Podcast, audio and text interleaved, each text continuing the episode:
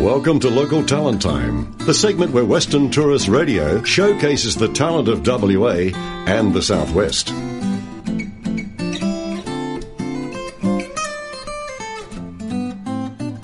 G'day, I'm Barry Green. Welcome to Western Tourist Radio's Local Talent Time. I'm talking to Graham Harvey about his best selling book, Seducing the Vigilante Customer. I read this book and uh, once I started, I couldn't put it down.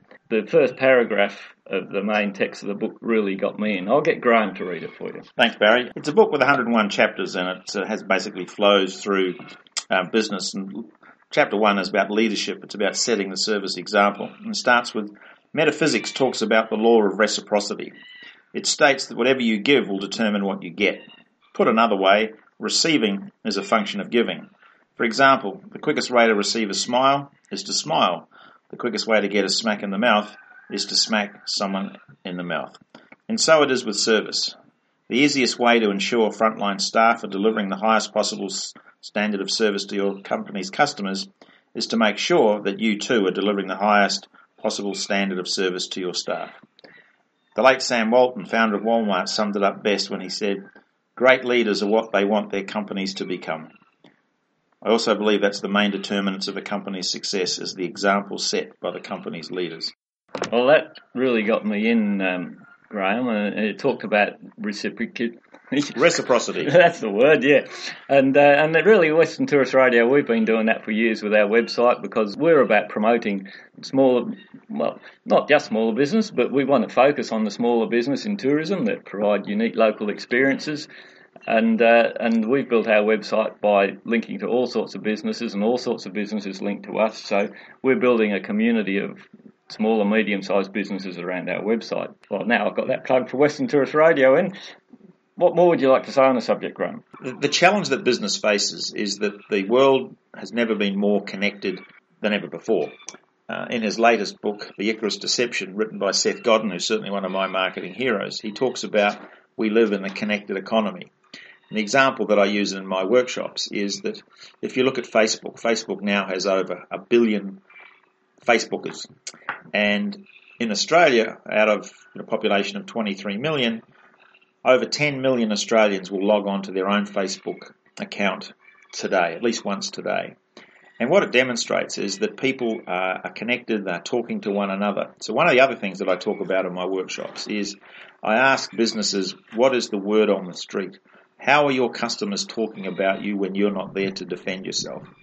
Because what happens is that people before they go and see a movie will go onto Facebook and say, "Has anybody been to see such and such?" Or they might there might be a new restaurant in town, and someone says, "We'll try and find someone who's been there."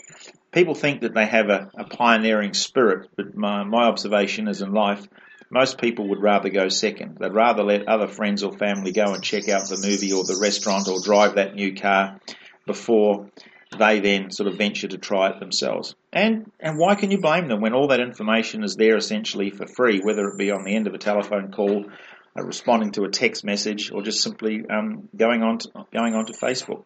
So therefore, one of the challenges in business today is that we really need to lift our, our service game, and it's a it's an area where Australia, broadly speaking, is languishing behind uh, most other countries around the world. I mean, it's particularly the uh, the US, which is obviously has you know, critical in some areas, but the one thing, uh, particularly in the US, uh, hospitality and uh, and restaurant business. I mean, they have a world-renowned quality of service that's just hard to find elsewhere.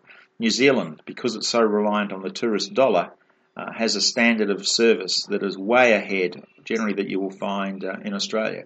And yet, the good news is is that that those businesses in Australia that truly understand that providing a great customer experience is their number one competitive advantage, those businesses are doing extraordinarily well. So again, what I do with my my company Service Service IQ is we work with organisations to basically design the whole customer experience, uh, which is across the whole six senses. So we talk about, and this is the basis for my new book, which will be out shortly, is that a great customer experience is a combination of everything that your customer sees, hears, smells, tastes, touch, and equally importantly, number six is also how they emotionally connect with your product or service offering. So that's a long-winded answer to your question about um, this whole thing about reciprocity.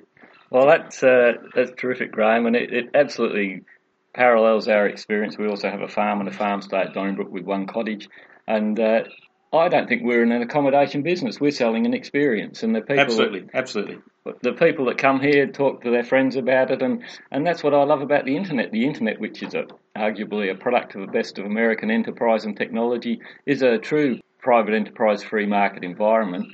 And uh, in the past, we've had tourism accreditation, and it serves no purpose whatsoever. A real free market is about interacting between customers and, and suppliers. And uh, I, I think most accreditation schemes are a symptom of a failed free market. Well, the actual, uh, I guess, the intent behind accreditation schemes is honourable, but I think it's sort of been hijacked in a way because the TripAdvisors and the Urban Spoons, these global online sites where people can basically go and dump their ideas. For instance, I was um, invited to meet with a colleague in Perth recently. He said that w- where we were going to meet. So what did I do? I just instantly went onto Urban Spoon to find out what the ratings of this particular cafe were. Um, most of them were good. There were a couple, obviously, um, less than. But I made judgments about almost. It sealed my expectation of what I what I could expect based upon the reviews in in Urban Spoon. And I know a lot of uh, tourism operators get a little bit concerned about the, the power that TripAdvisor has. But generally speaking, if they're providing extraordinary levels of service, essentially they've got nothing to worry about. Yes, they will get the occasional customer from hell who, no matter what they do, are never going to please them. But generally, people are pretty smart. And if there's a if there's 200 comments on TripAdvisor and 195 of them are positive, the public are happy to put things into perspective and they will see, they will understand that there's probably underpinning reasons as to why those particular people were a little bit aggrieved based on theirs. I mean, I had involved, I have a number of clients in that space and in conversations with them, even them learning how to respond to those negative comments on TripAdvisor is part of the business strategy that they have to learn and how they, and how they do that. So, no, I agree with you. Um, accreditation has its place, but again, take it with a rain, with a grain of salt. Generally, if something is five star, five star is more to do with the amenities provide rather than the standard of service that it provides. So you can actually get six star service from a three star establishment, and you can get three star service from a six star establishment when it actually comes to the quality of the service that's actually provided whereas the star rating has more to do with the amenities that are being provided.